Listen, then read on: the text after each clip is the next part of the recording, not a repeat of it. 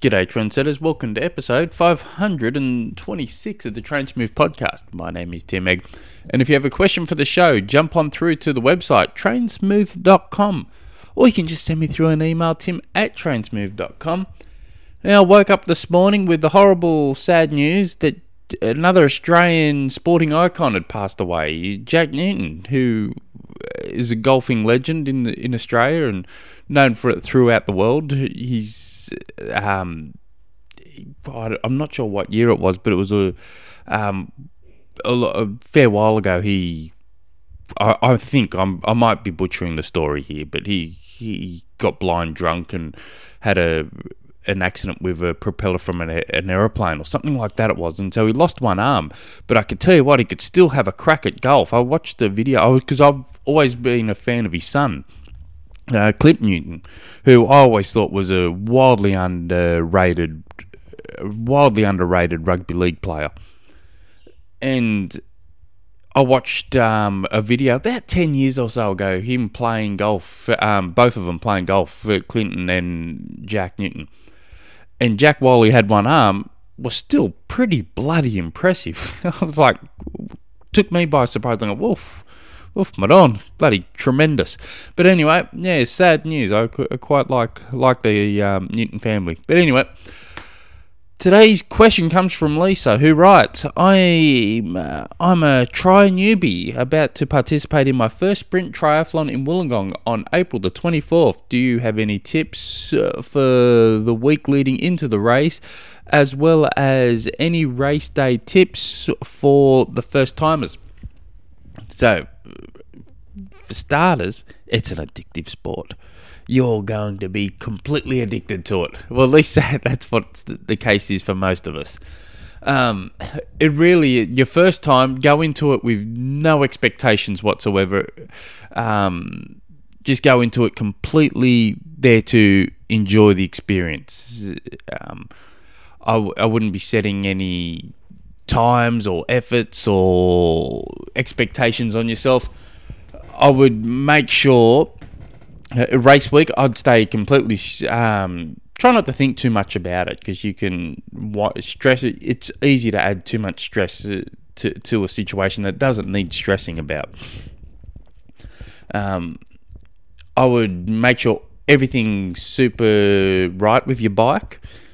Um, chain, whole train drive super, super, super, super clean and lubricated. Tires are at the right pressure. Make sure everything's perfect on your on your bike, so you're not going to have any issues uh, or limit the chances of any issues. But just enjoy the experience. Have a smile on your face from start to finish.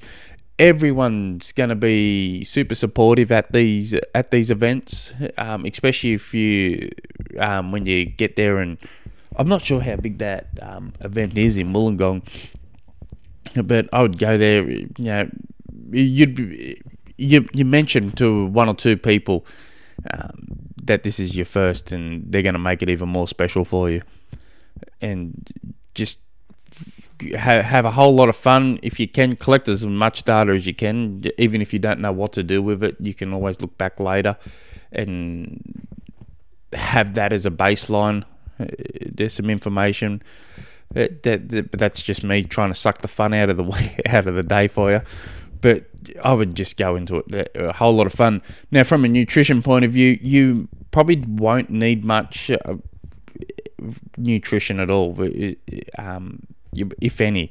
You'll need a drink on the bike, but whether you need it, whether you'll have a sports drink in there or just plain water, it's up to you. Most people would most likely have something like a sports drink to sip on during the bike, just to give them that little bit of um, some some little bit of energy along the way, but it should be just a good good event for you. So, but do us a favour, send us an email once you're done. Tell us all about it because I like all that stuff. But I, but if I was, I probably should throw in a few tips. Um, so on race day, the first 200 meters of the swim stroke uh, sorry, swim stroke. Ugh, easy for me to say. The first 200 meters of your swim, all you got to do is count your swim strokes. One, whether it's you count four times fifty or just count two hundred straight of the way.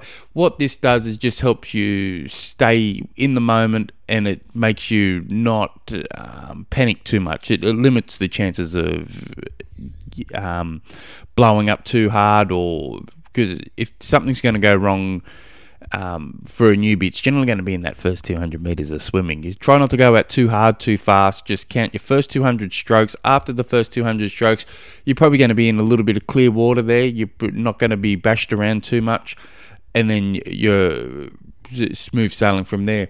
Uh, if the event's big, make sure you know exactly where your bike is in transition. So if it's a huge event, what you can always do to limit the chances of um, losing your bike and spending a few solid extra minutes looking for where you, where you set up, you can just go to a party shop, get a um, a balloon with helium in it, and just tie it to the rack where you rack your bike up.